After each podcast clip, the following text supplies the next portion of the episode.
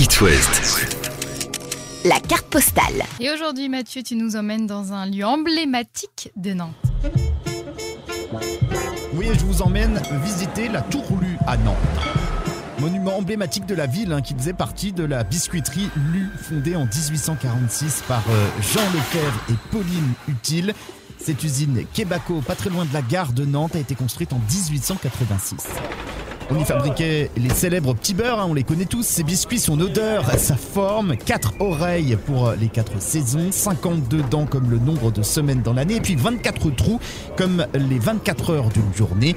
Et depuis, l'usine Lu a été délocalisée à quelques kilomètres de là, à la Effoissière, et qui est d'ailleurs propriété hein, d'une multinationale américaine. Alors ici, Québaco, de l'usine Lu, il ne reste plus qu'une seule des deux tours de 38 mètres de haut. L'autre a été détruite pendant euh, la Seconde Guerre mondiale, une tour au sommet euh, bombée. Celle-ci a d'ailleurs été restaurée en 98 pour la Coupe du Monde de football. Elle ressemble à un phare, un style art déco, on le voit bien avec les couleurs rouge, or et bleu. Une tour hein, comme tout droit sortie d'un film de Tim Burton, avec une verrière sur euh, laquelle on observe les initiales LU, LU, des aigles pour symboliser également le prestige. On y voit tout en haut un ange avec une trompette à la main au-dessus du dôme. Aujourd'hui, les ateliers de l'usine Lu sont devenus un centre culturel qui s'appelle le lieu unique avec une salle de concert et un hall d'exposition. On y entre. Oui, un grand espace de vie convivial et chaleureux. On y trouve euh, un café, un hammam et puis une magnifique librairie. Il y a même une crèche également. Et je vous conseille donc euh, de grimper les 130 marches de la tour. On y va.